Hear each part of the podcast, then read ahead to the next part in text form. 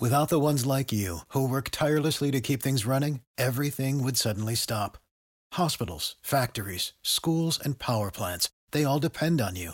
No matter the weather, emergency, or time of day, you're the ones who get it done. At Grainger, we're here for you with professional grade industrial supplies. Count on real time product availability and fast delivery. Call clickgranger.com or just stop by. Grainger for the ones who get it done. When you need mealtime inspiration, it's worth shopping Kroger, where you'll find over 30,000 mouthwatering choices that excite your inner foodie. And no matter what tasty choice you make, you'll enjoy our everyday low prices, plus extra ways to save, like digital coupons worth over $600 each week. You can also save up to $1 off per gallon at the pump with fuel points. More savings and more inspiring flavors make shopping Kroger worth it every time. Kroger, fresh for everyone. Fuel restrictions apply. Hello and welcome to the Promised Land, a show about Manchester United and part of the 90 Min Podcast Network. I'm Scott Saunders, joined by Rob Blanchette. Rob, how are you? Bank holiday weekend, nice rest up time for you, or busy transfer stuff? Bit of both, really. Bit of downtime, but like, is there any downtime at the end of a transfer window? Like, no, there isn't. In the way it runs minute to minute.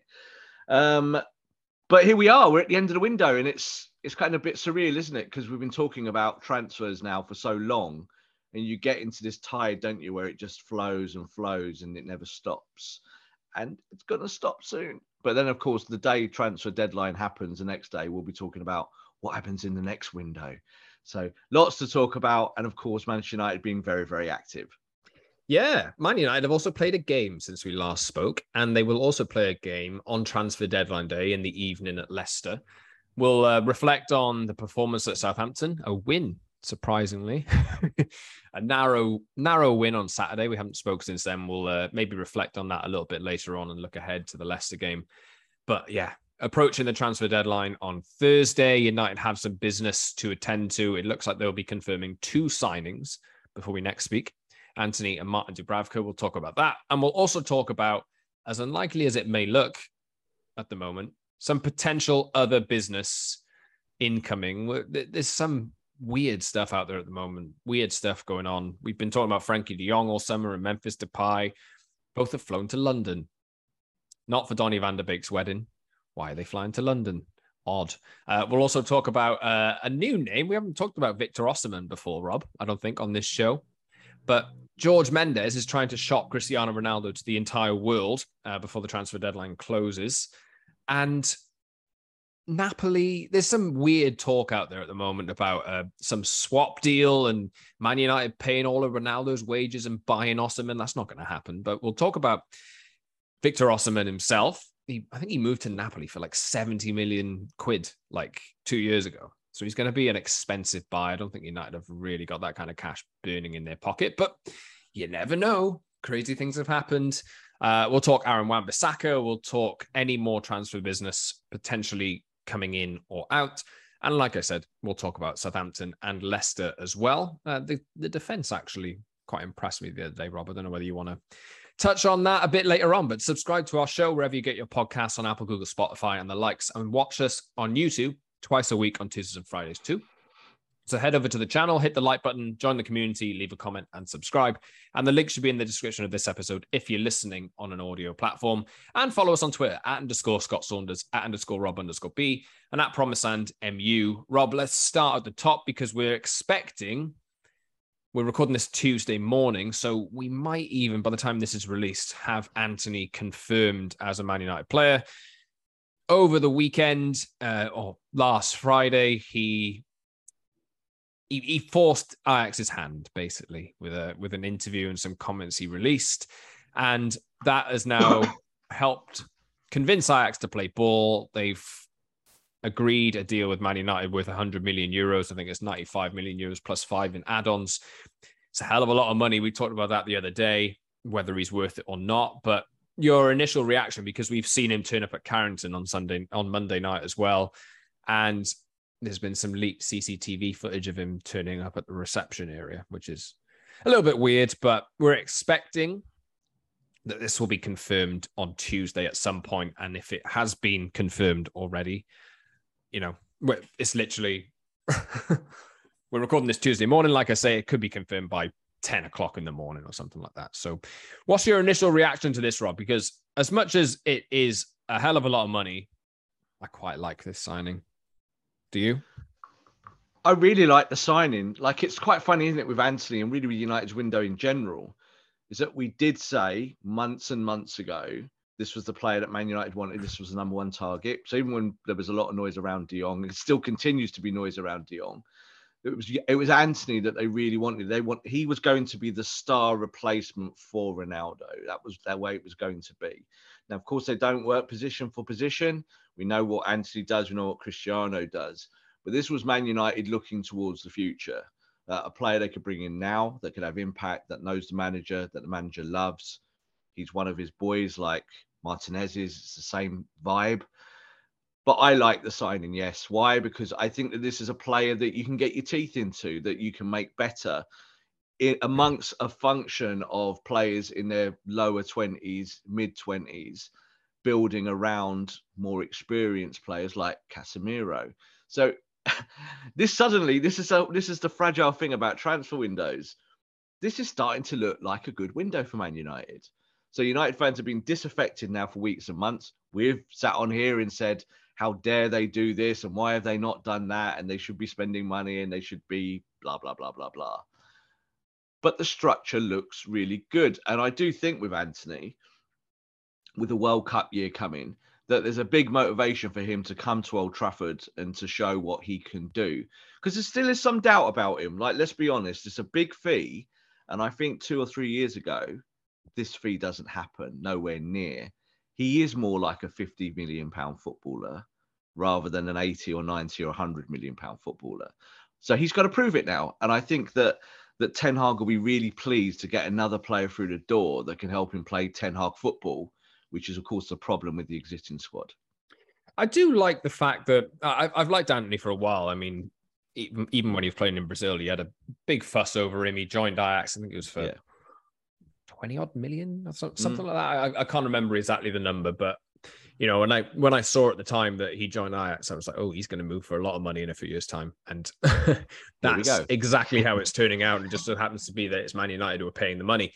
Yeah. Um, I mean, I look at the the business that United have done, and I, I do agree with you, Rob. I think that it's actually turning into a good transfer window. If you if you strip away all of the context of they spent three months, four months trying to sign Frenkie De Jong and still haven't, and they've spent massively overspent on Casemiro, Antony, and Lisandro Martinez. Probably, you know, they probably overspent on them. But when you strip it away and then look at the not the first choice eleven, but the the, the eleven you'd, you'd expect Ten Hag to turn to if everyone was fit, it's a lot more balanced than it's ever been in terms of having a left-footed centre half, left centre back, that's what Ten Hag wants in Lisandro Martinez. Having a solid left back in Malacia, you've got a defensive midfield presence, which United haven't had for five years.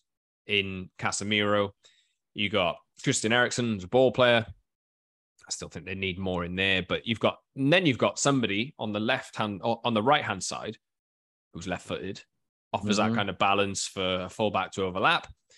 And they still have a few problem positions in, I think, next summer, if they look at a goalkeeper, a right back, a centre mid, and a striker, I don't think they're too far away from you know having a team which they can really start to progress with. I agree with you. I think they've had a decent transfer window, but yeah, the the the money and the the pressure that's going to come with it for Antony. I just hope that Ten Hag can maximize his potential and I know his goal numbers and his assist numbers aren't exactly amazing for someone who's coming from the Eredivisie, but United fans need to have a bit of patience with him, don't they? Of course they do, and I think whenever there's a transfer fee mooted now, and Manchester United's name are put to it, it's going to go up, isn't it? It's going to be a silly figure. But this has been like this for the start of time. When Man United bought Rio Ferdinand from Leeds United for 30 million, which was a world record for a defender at that time, that was massively overpriced, you know, hugely. And that was a long time ago. And Man United were desperate for a, a centre back.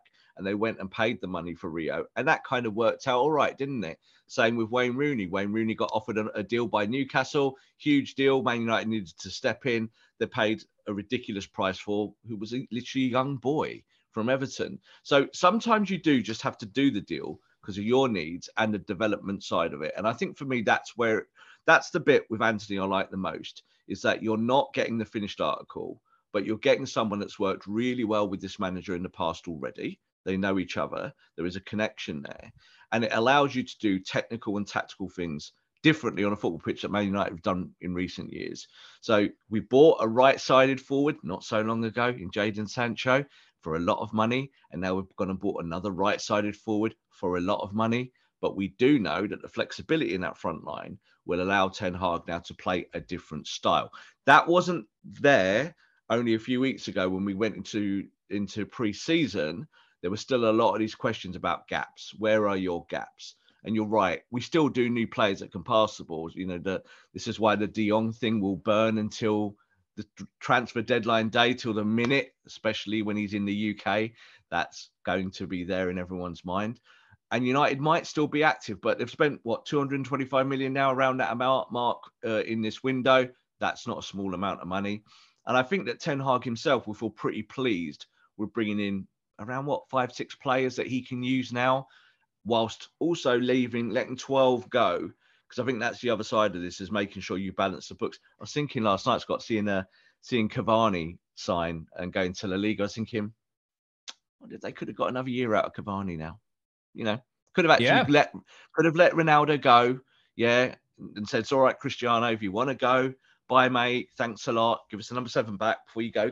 Pulling it off his back, giving it to Jadon, and then saying to uh, someone like Cavani, "Well, give it another another year, mate, and give it another year, and we'll, we'll pay your wages, and you might be able to score some goals for us and play some more minutes. The reason why he left was because of Ronaldo. So you know, you're in a it's a silly situation, isn't it? But this is where Man United are, and they are still looking for a centre forward. We'll talk about that. It's it's later in the agenda because uh, actually something that we we spoke about Rob off uh, before we started uh, has just come up on my Twitter timeline as a proposal, yeah. potential proposal. So we'll talk about that in a little bit.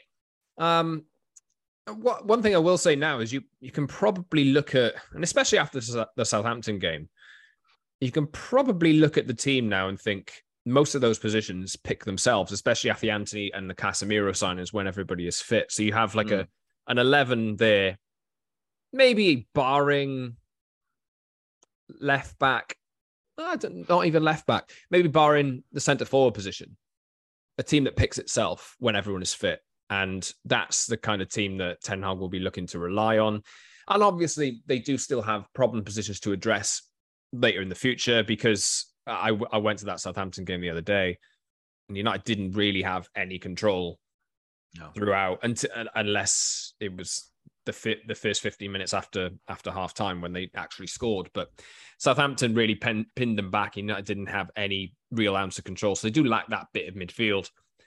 Maybe they'll address it before the window closes, or maybe this Frenkie De Jong saga will continue on and on. He didn't start for Barcelona the other day; came on for 30 minutes can you imagine now if he stays and he doesn't get his first team position through January? What if he doesn't play and then Louis Van Gaal goes, Oh, well, you're not playing football. You're not coming to the World Cup. What happens then? I'm sure that won't happen. But, no.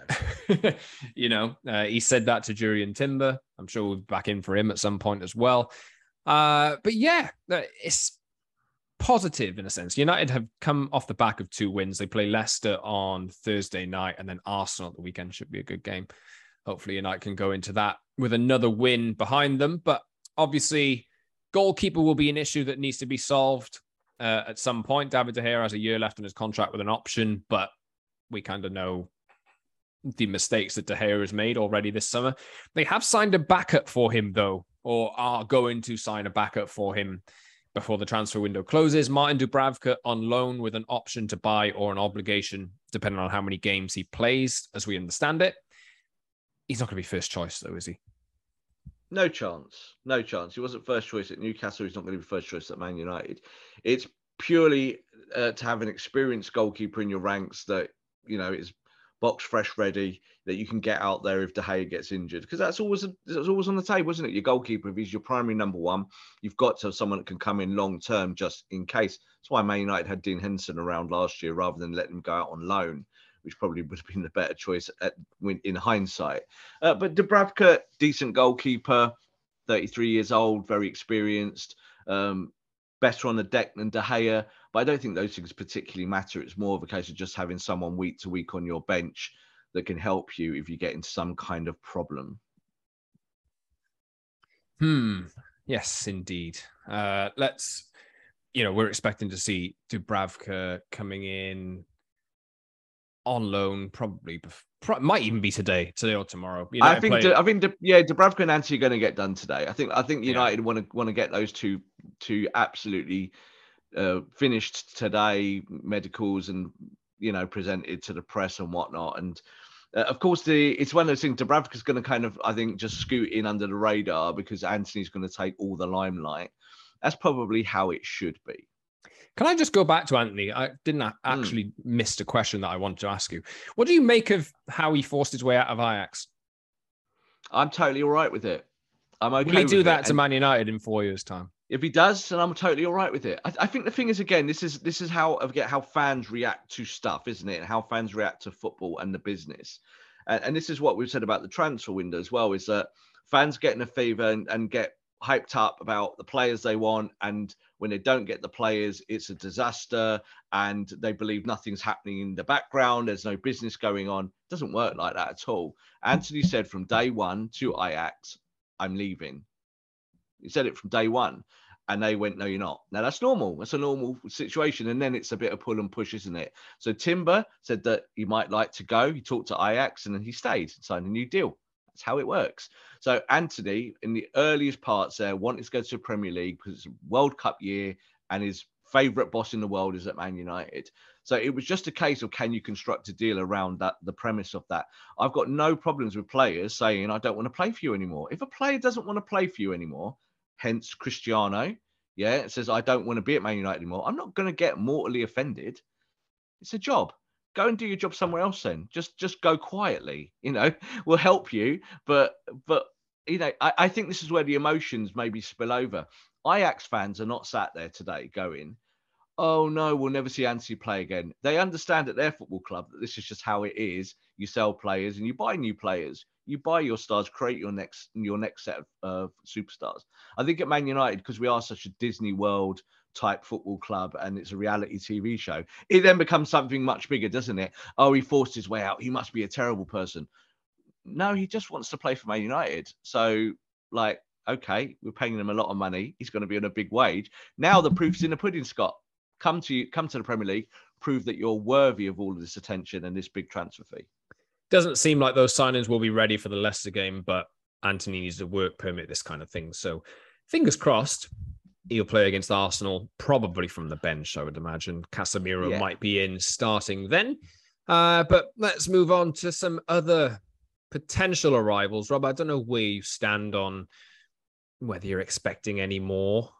Um, but let's talk Frenkie de Jong and Memphis Depay deciding to hmm. fly mm. to London yeah. uh, on Monday. Now, both have been linked with United consistently. Me- Memphis, perhaps not so consistently, but more frequently in the last couple of weeks. Know I called it at the start of the summer that he'd be eventually a Man United target, which is the case. What can we read into this then? Because they were meant to be going to Donny van der Beek's wedding, which was a lie.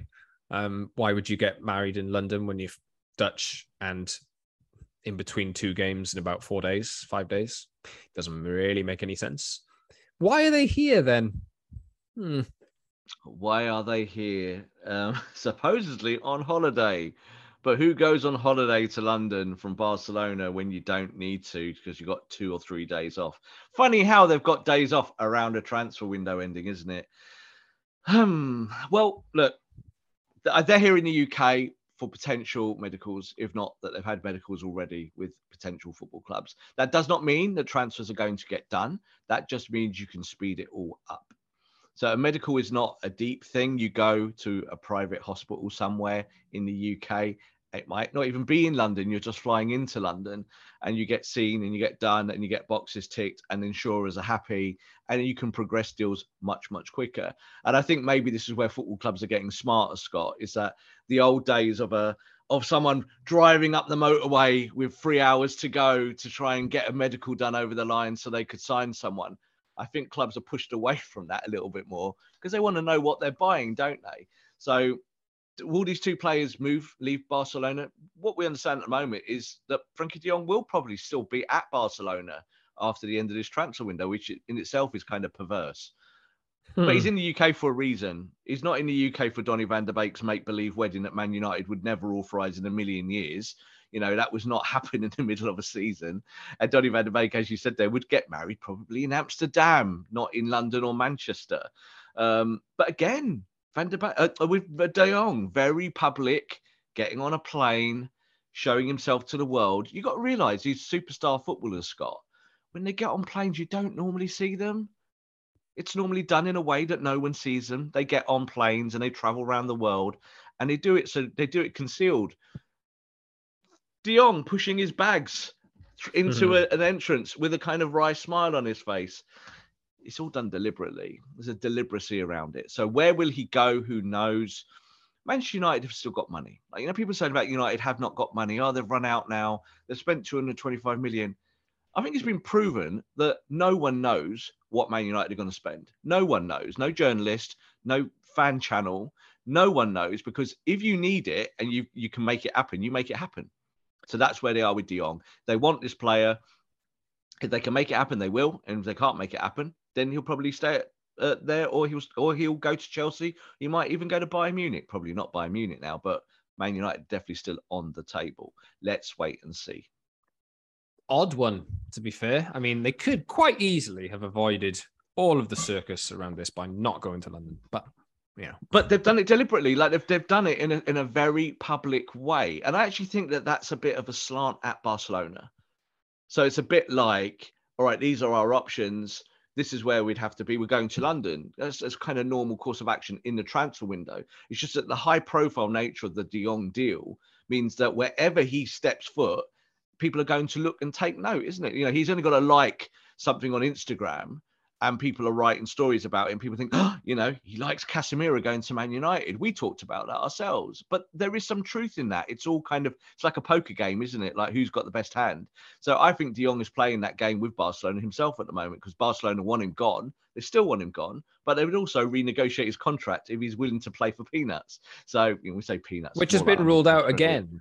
Him, him well, playing for less money it's been ruled out again, but the Spanish side of the story are still pushing that. They're still saying if De Jong stays, he will only stay if he renegotiates his contract to maybe a level of uh, a mid-level Leicester City player in the Premier League. That's the kind of wages they're talking about. So that's probably not going to happen. But I think this is also why he is in London and in the UK because if he goes anywhere, it will be to one of those two football clubs that play in the Premier League and it makes sense to be in the UK. And I think that's probably on the advice of his of his agents because you can go on a private jet and fly to Manchester or fly to London from from Barcelona, but it's a whole lot easier, isn't it? If you're already there, see his take his, his girlfriend or his wife is with him, you know. So that's another thing. Like that doesn't normally happen on just little football excursions. There's there's other things going on there, uh, but I, I, said it early in the window. I'm going to say it again. Frenkie De Jong will probably get done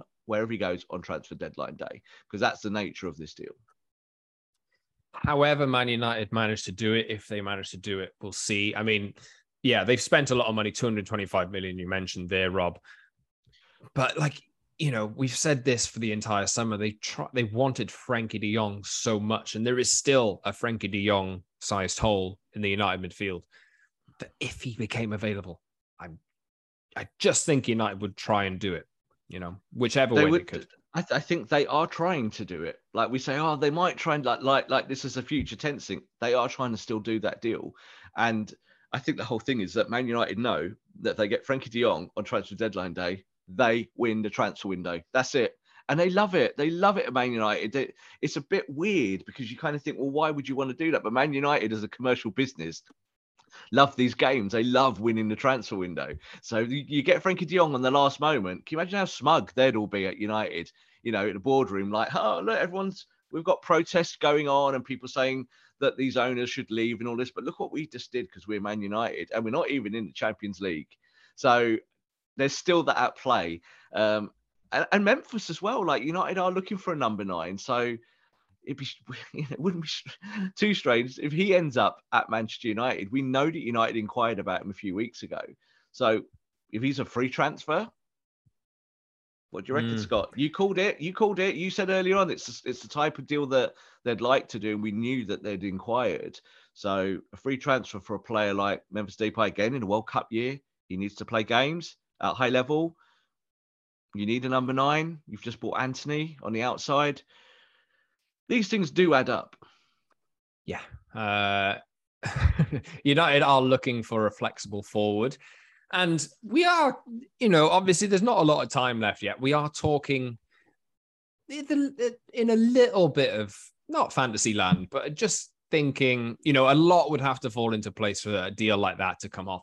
And that's a lovely little tie in to the next section. Victor Osimhen.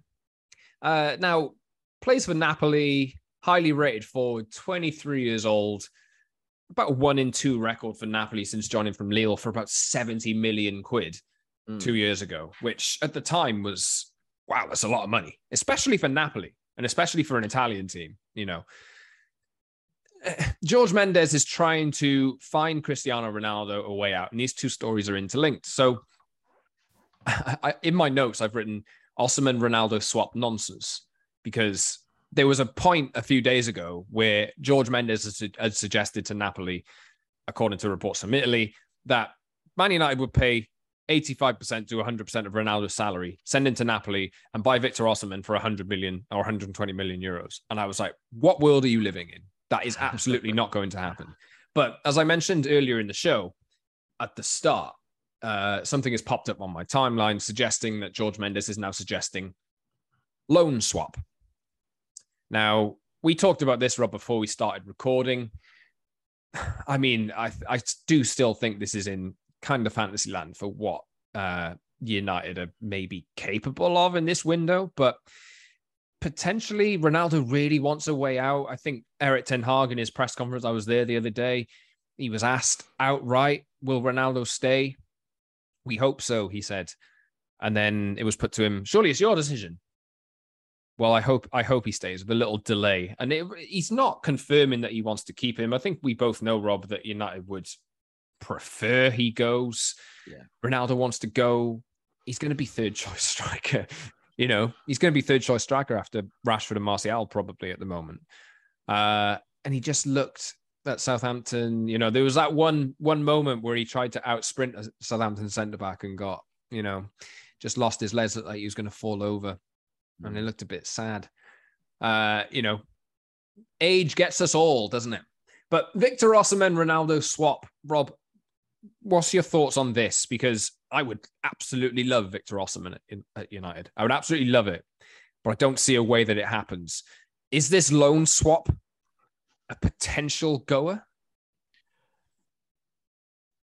Yes.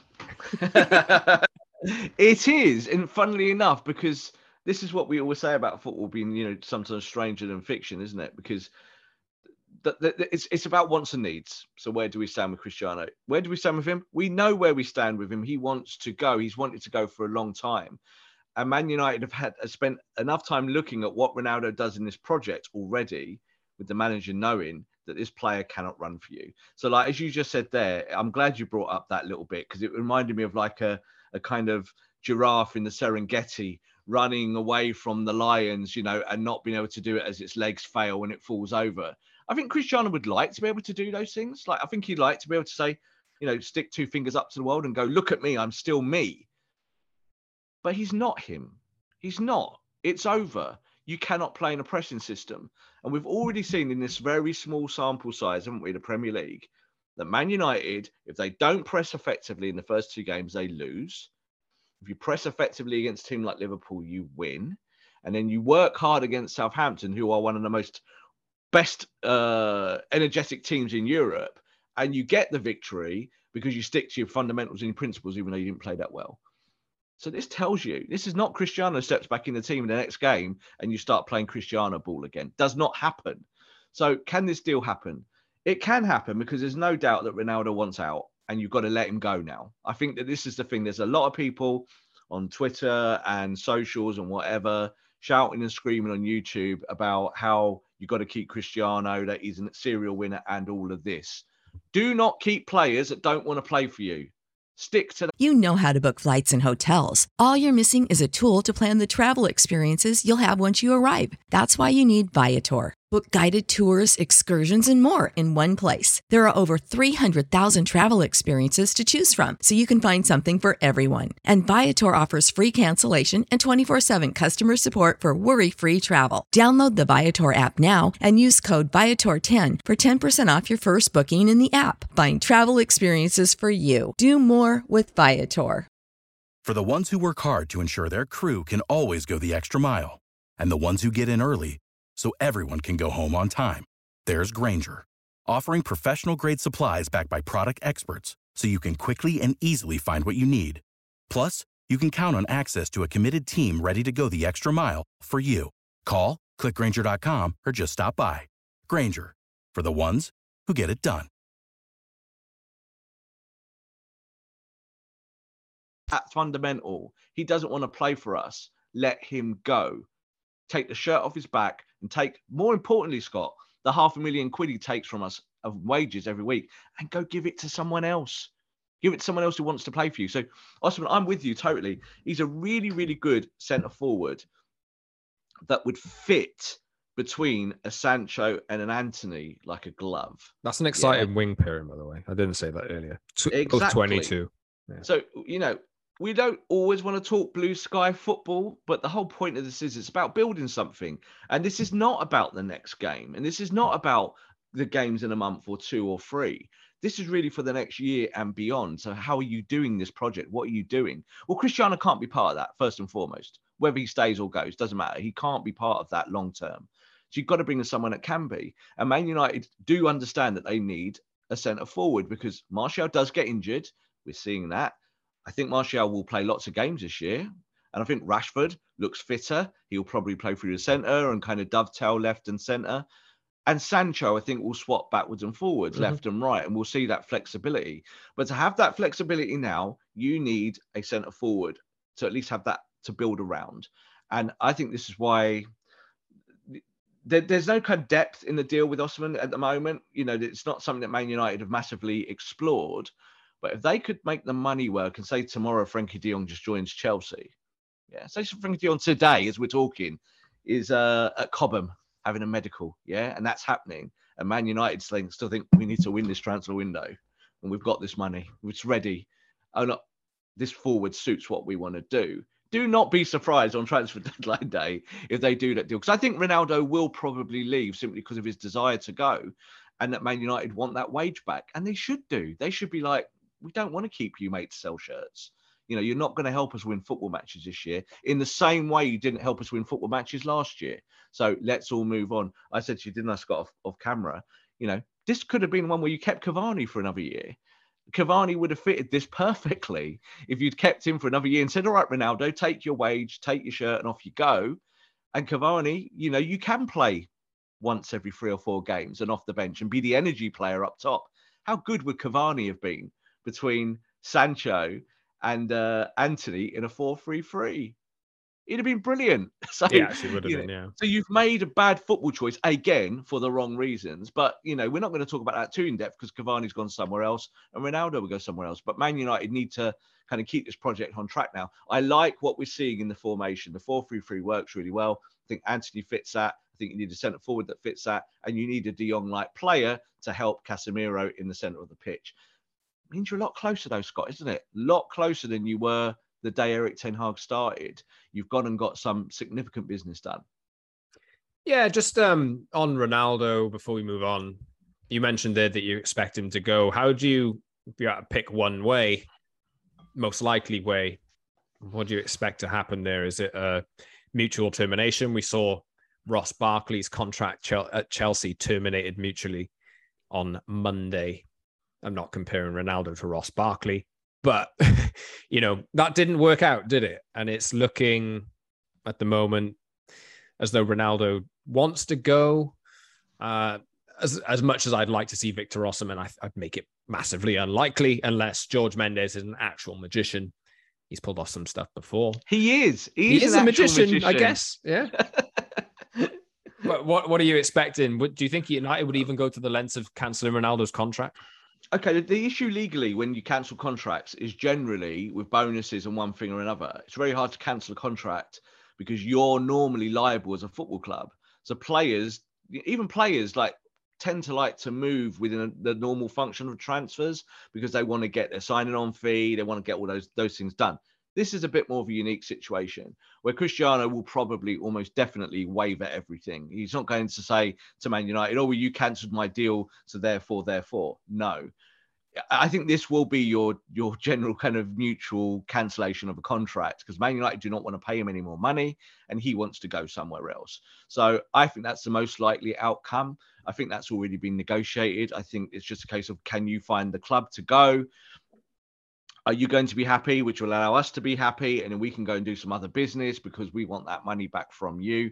And that's really what it is. With Ronaldo's deal, there is a lot of weird add-ons in there that that would have to be negotiated and have been being talked about behind the scenes for a long time. So let's see what happens with Cristiano.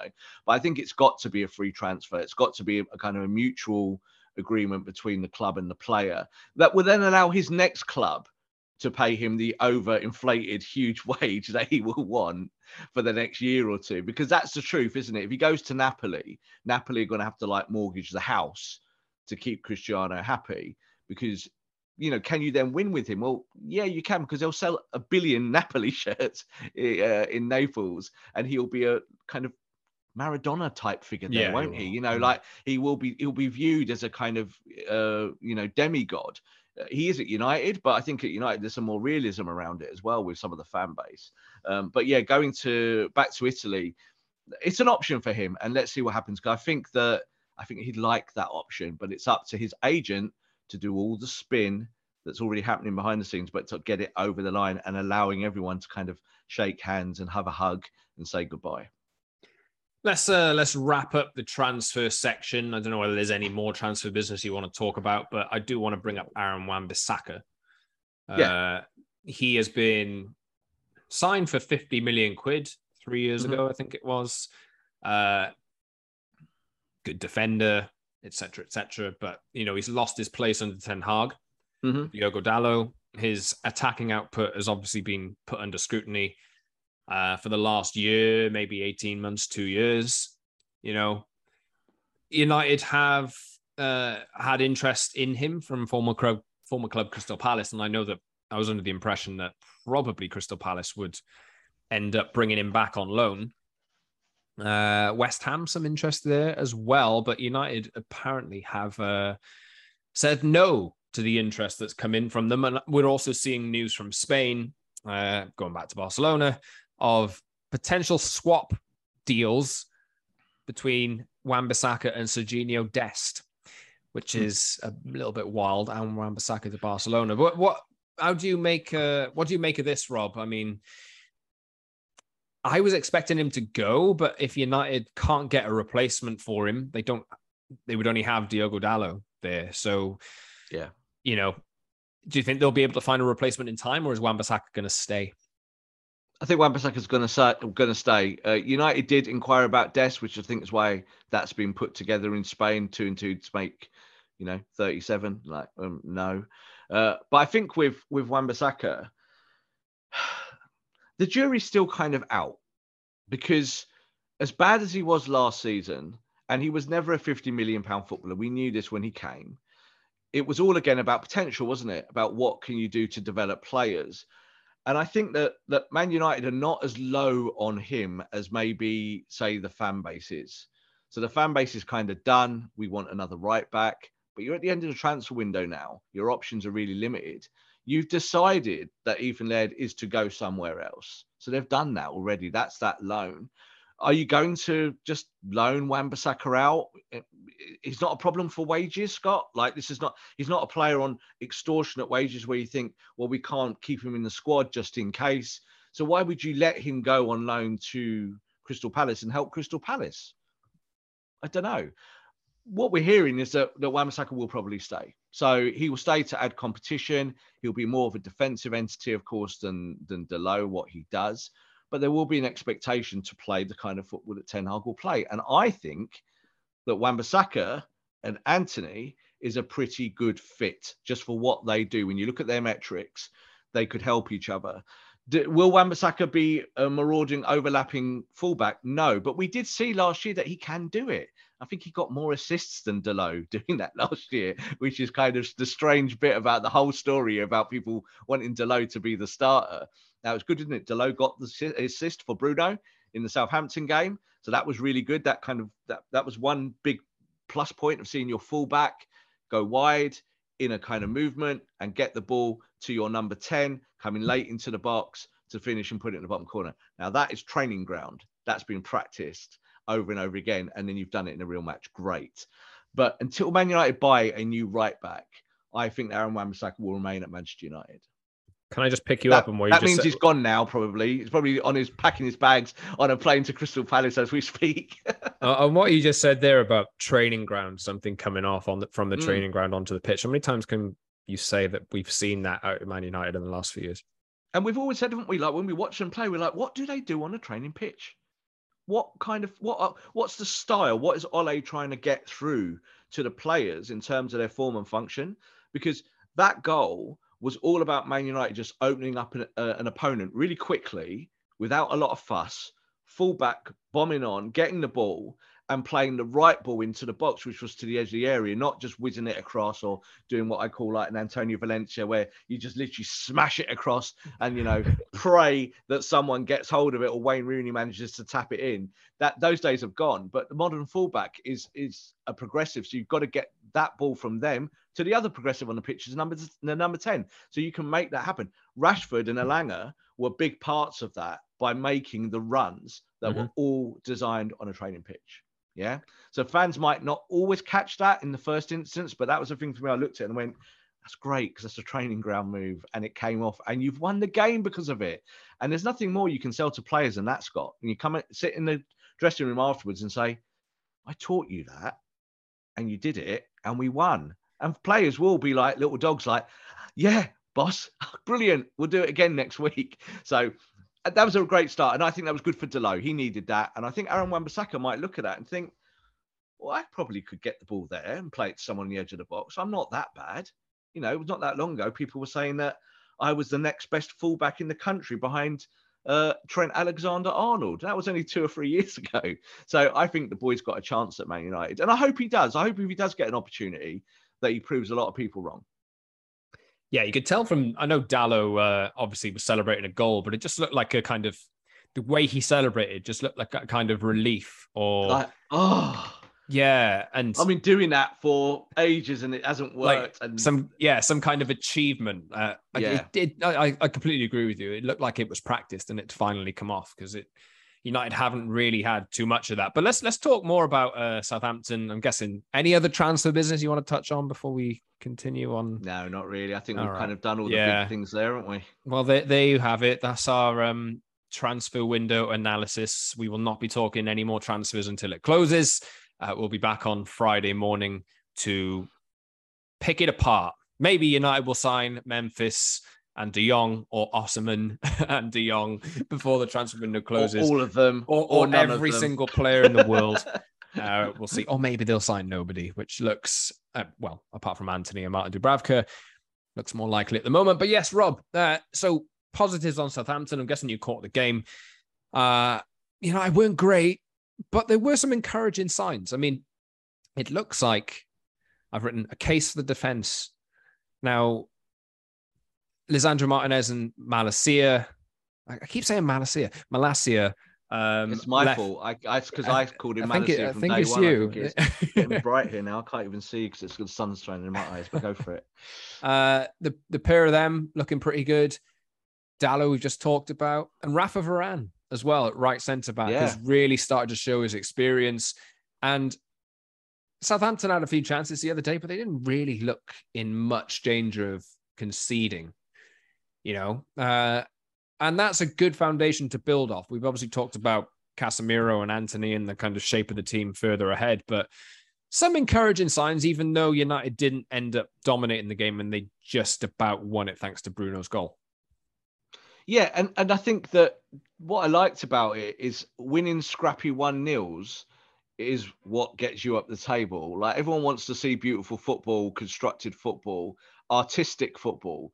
But the truth is, you win more scrappy games than those over a season, and it's they're the ones that you win or lose. So, uh, Man United only a few months ago would have lost this game. There's no doubt about it. They've gone to Southampton. Southampton would have overpowered them in terms of work rate, and Man United would have cried into their soup, and that would have been that. And Ronaldo would have stood there, hands on hips, and or you know the same rubbish that we've seen over and over and over and over again. But what we did see is that they had a game plan, they stuck to it, and it paid dividends. One nil is okay, Scott, every week. Like if you win one nil every week, you win a title. That's how it works. You know, you get three points. It's all about getting three points. So I think that this manager understands that. And I think he also understands that that is going to be the pressure here that as he builds his squad and builds his team, implements tactics, implements style, implements philosophy, you've still got to keep winning somehow.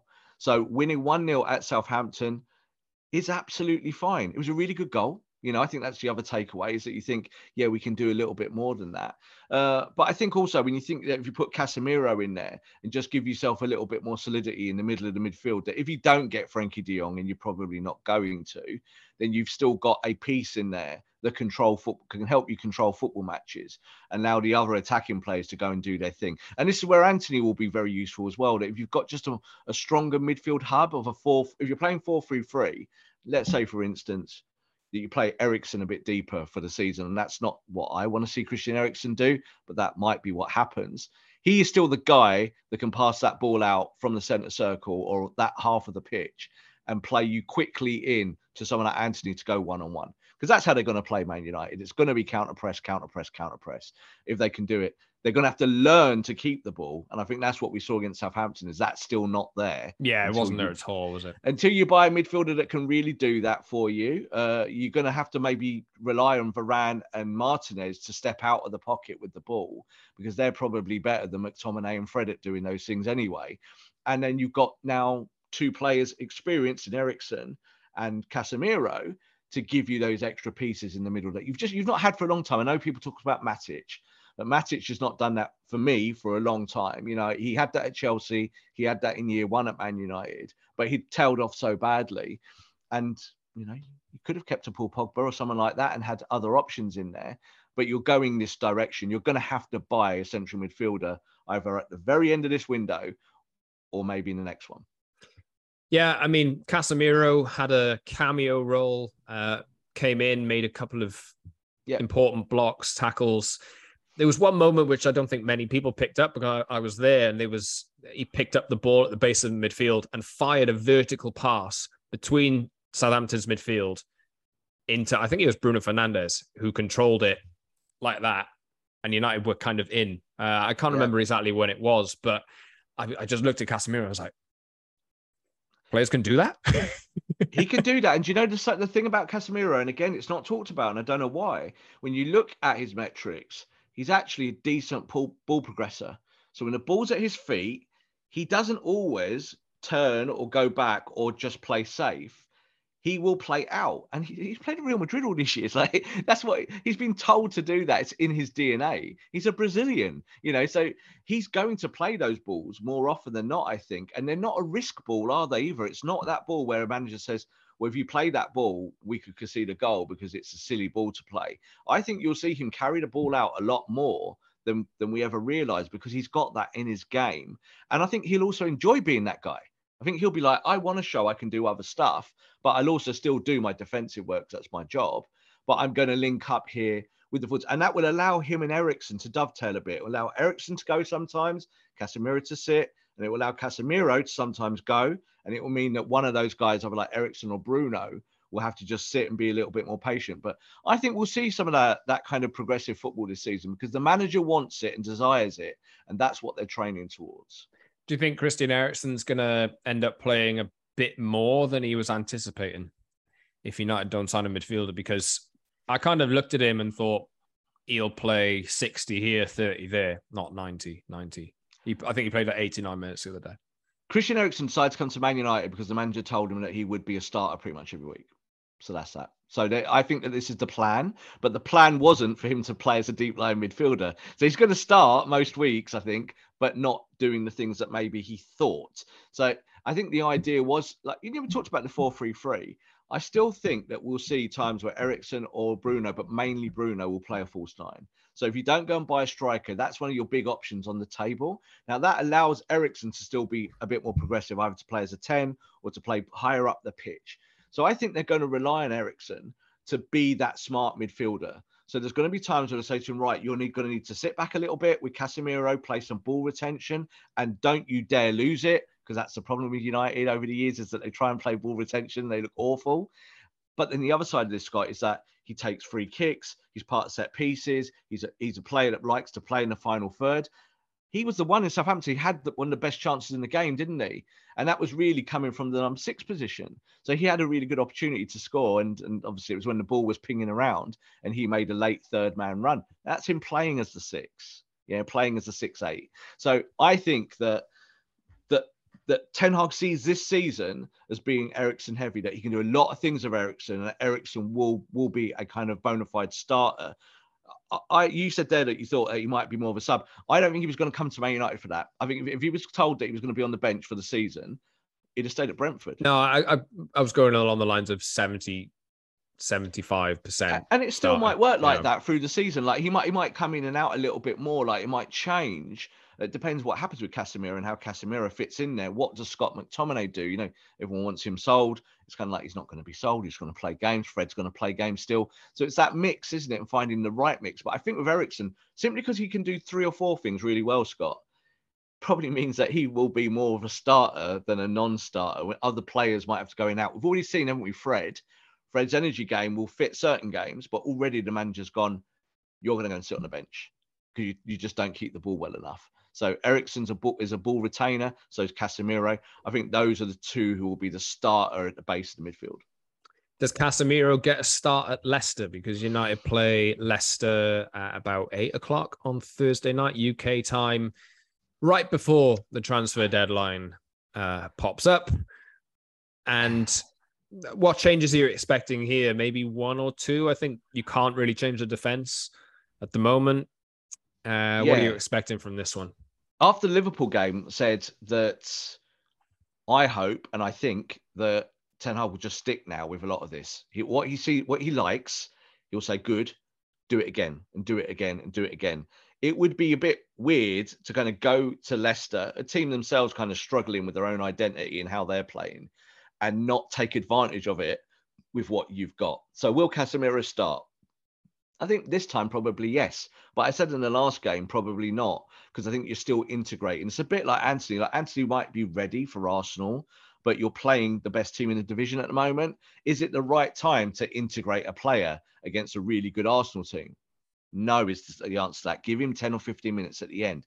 That's the right way to do it. So, Casemiro, we know that he's ready in terms of his fitness. So, that's a big plus point here. And he's had the whole, well, we said a whole week, but he's had over the weekend and now and going into this game to work through the tactics, the sports science bits and bobs with the manager.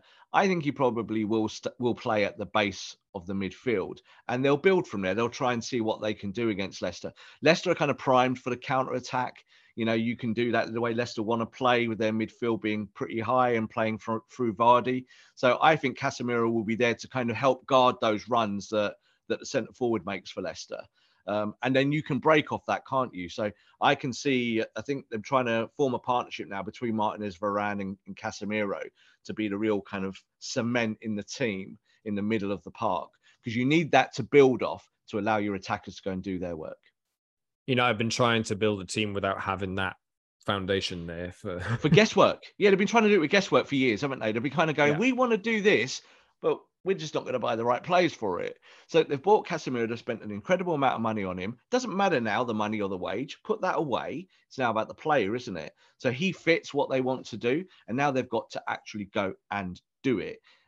And he could arguably be a much more important signing than a ball progressor because if he actually helps you stop conceding goals, he himself can progress the ball and play it to other players on the pitch that can get you goals and assists. You feeling more optimistic now than Rob? Uh, you know, two games in, United had just lost 4 0 to Brentford. Uh, they were bottom of the league. We were talking, God, how low can they finish here? And now all of a sudden they're eighth. And you know, not not in contention, but things are looking a lot brighter. Leicester are bottom of the league now.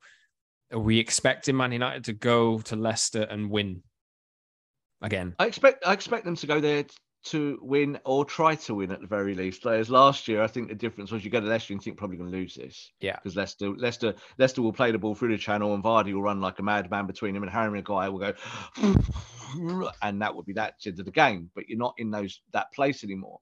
I don't want to pretend that I'm some football zen master. I'm not. Absolutely not. I get as stressed as anyone else. But I've looked at it the same way from day one with Ten Hag as I look at it today. That this is all a work in progress and with works in progress, you're going to see some horrendous stuff, but you're also going to see stuff that you like. And it takes time to iron it all out. It really does. So all of these games now are about building towards the future. You know, we've just made the third biggest signing of all time in Man United's history. He's about to go over the line and be done he's not played a minute yet. So what is the point in kind of feeling good or bad about it? It's like we need to see it put it on a football pitch and Ten Hag, show us what you know about this boy. You know, you've brought him here. You demanded from day one that Man United paid a huge fee for him. Man United have done that for you now. Now turn it into football results. And of course, when we say results, we mean victories. So I feel I feel calm about it, Scott. That's what I'm going to say. I felt calm about it in preseason. Then we had that blip with the two games, and it was horrible. And it's like, oh, here we go again. It's you know, this is like some form of like repetition that goes around in circles with Man United, and we still might see some more of that. I'm kind of ready for that. But at the same time, I think we've got a much better football team to start this season than we had last year, either to start the season or end it. I'm just quite pleased that it's fresh blood. Like Antony doesn't know anything about Man United last year, and Martinez doesn't know anything about Ronaldo last year or this year. And that's how you move it all on your project on. You get new players that really, really want it. And I think that we're, we're, we're getting there. I think this is a good window. I think 225 million is a good amount of money to spend on on a new manager trying to implement his own philosophy. I think balance is the key word for me. It just looks yeah. looks as though now the the signings that they've made, or they they will be making Antony expected to be confirmed if yeah. If it hasn't been already by the time you're listening to this, there's balance there. And I do hope that kind of down the season, we kind of can look back with hindsight and go, the best thing that happened to Man United was losing 4 0 at Brentford. Best thing, because it burst the bubble. It made Ten Hag go, you lot are a nightmare. So I'm going to sort this out. yeah. Mm-hmm. And here's some new players. And here are my tactics. And you know what? You're going to go and run 13K, and I'm going to run it with you.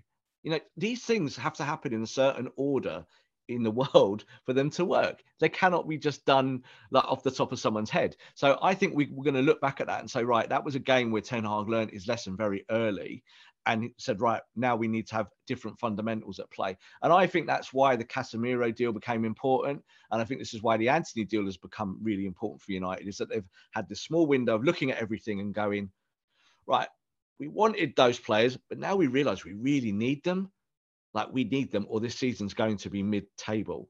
So I think United are back in the conversation now for top four because you go look at Chelsea, they've spent so much money and they look a mess still, you know. And it, it's not. It's going to take time for Tuchel to sort that out. Arsenal and Tottenham blow hot and cold. City and Liverpool are blowing hot and cold for them, for their standards. So this could be a very interesting season if Man United get it right now at the end of this transfer window and at least have 11 players without injuries that can help you win football matches against your more bog standard Premier League sides. We'll see how it goes. Man United play Leicester on Thursday night, which is also transfer deadline day. We've spoken all about transfers that United are expected to complete or will have completed if you're listening to this uh, later than we're recording it on Tuesday morning. Antony will sign from Ajax. for around 100 million euros, including bonuses. Martin Dubravka will sign for United as well. There's links to new strikers. Frenkie de Jong won't go away. And uh, we'll see how it goes because we're not going to be back for another show now until the transfer window is closed. Maybe United will pull off a miracle, another miracle in the next few days. Maybe they won't. Maybe they're just happy with what they've got. Uh, Rob, thank you very much. Uh, we'll be we'll see you on Friday, and uh, hopefully we'll be talking about another win for United. speaking like I'm confident all of a sudden, which is weird. uh, you can subscribe to our show wherever you get your podcasts on Apple, Google, Spotify, and the likes, and watch us on YouTube twice a week on Tuesdays and Fridays too.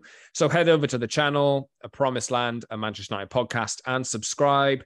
Join the community, hit the like button on this video, leave a comment as well, and the link should be in the description of this episode if you're listening on a previously said audio platform. And get us on Twitter at underscore Scott Saunders, at underscore Rob underscore B and at Promise and MU for the show. Rob, thank you very much. We'll be seeing you soon. Thank you very much for listening, everyone. Until next time. Without the ones like you, who work tirelessly to keep things running, everything would suddenly stop. Hospitals, factories, schools, and power plants, they all depend on you. No matter the weather, emergency, or time of day, you're the ones who get it done. At Grainger, we're here for you with professional grade industrial supplies. Count on real time product availability and fast delivery. Call clickgrainger.com or just stop by. Grainger for the ones who get it done. When you need mealtime inspiration, it's worth shopping Kroger, where you'll find over 30,000 mouthwatering choices that excite your inner foodie. And no matter what tasty choice you make, you'll enjoy our everyday low prices, plus extra ways to save, like digital coupons worth over $600 each week. You can also save up to $1 off per gallon at the pump with fuel points. More savings and more inspiring flavors make shopping Kroger worth it every time. Kroger, fresh for everyone. Fuel restrictions apply.